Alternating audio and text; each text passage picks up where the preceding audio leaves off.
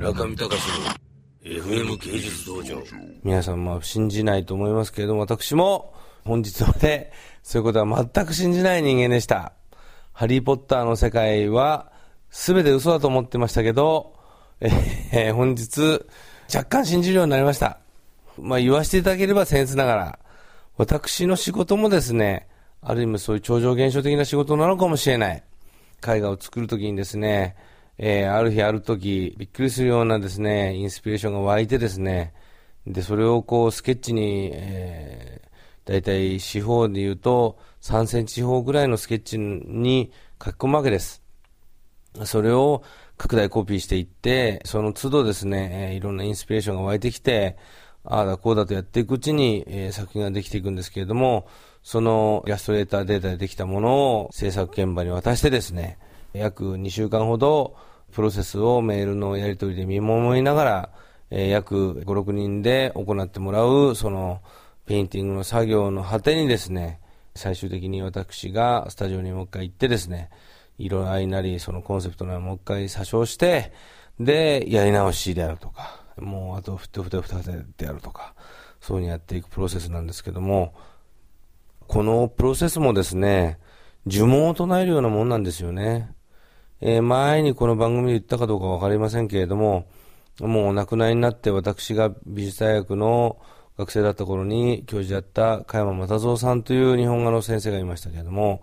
この方がですね、私が4年生の時に東京芸術大学に多摩美術大学の方から移籍されてきまして、この時に言った一言目がですね、皆さん、私は超能力者ですって言ったんですよね。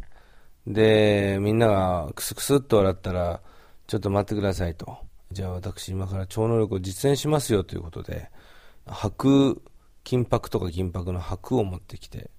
その白をですね、そうめんのように切る竹のナイフを持ってきまして、でにかわと紙と絵の具とを持ってきましてですね、で本当にそうめんを本当にスパスパと切りさばくうどん屋の親父のようにですね、もしくは本当に長野県のある山奥にある有名な蕎麦屋の軒先にある実演蕎麦切り職人の手元のようにですね、金箔銀箔などをですね、本当に1ミリの3分の1ぐらいの細さで切っていくんですね。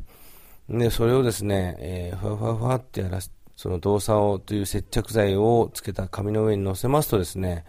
あら不思議、これ本当にリンパの効果のように見えたり、皆さん今から菊をかきますよって言って、それをハラハラってやると菊にしたりですね、びっくりするような能力を発揮するんですね。それで先生が言ったのは、